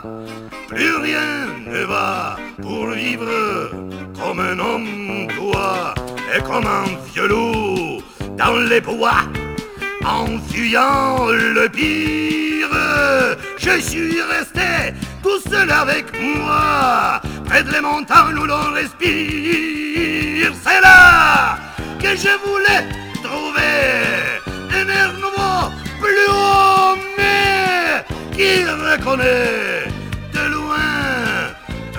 sapin d'un faux sapin. Rien ne va, plus rien ne va pour vivre comme un homme, comme un homme, comme un homme, comme un homme droit. Plus rien ne va pour vivre comme un homme doit. Loin de tout manège, je suis ma vie en laissant ma trace dans la neige pour qu'il me retrouve l'ami qui me suit loin de tout cortège. Ah, venez, levez-vous, venez par ici, devant et derrière, nous n'avons que faux amis, faux amours, faux frères. Vois-tu les sorcières ici ou là, dans la forêt qui bouge? Vois-tu le bourreau tout là-bas, avec son habit rouge? Plus rien ne va ici déjà sur mon chemin de terre mais j'ai bien peur que l'au-delà ressemble à un enfer. Rien ne va plus, rien ne va pour vivre comme un homme, comme un homme, comme un homme, comme un homme droit. Plus rien ne va pour vivre comme un homme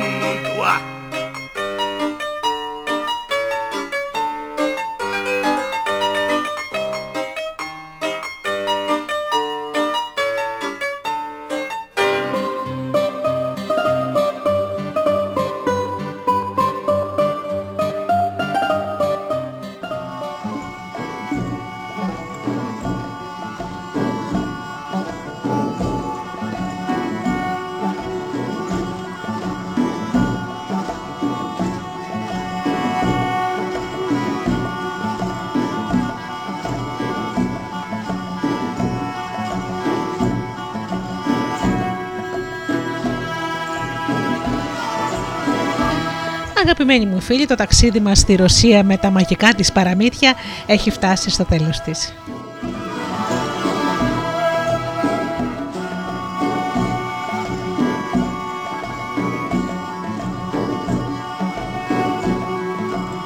Να σας ευχαριστήσω μέσα από την καρδιά μου αυτές τις δύο ώρες που όλοι εσείς ήσασταν μαζί μου σε αυτό το υπέροχο ταξίδι. Ανανεώνω το ραντεβού μας για το επόμενο Σάββατο στις 10 το πρωί με ακόμη ωραιότερα παραμύθια. Έως τότε αγαπημένοι μου φίλοι σας εύχομαι από καρδιάς να περνάτε καλά και να είστε πάντα πάντα καλά και αγαπήστε τον άνθρωπο που βλέπετε κάθε μέρα στον καθρέφτη. Καλό σας απόγευμα. Η μουσική και τα τραγούδια είναι εδώ, studio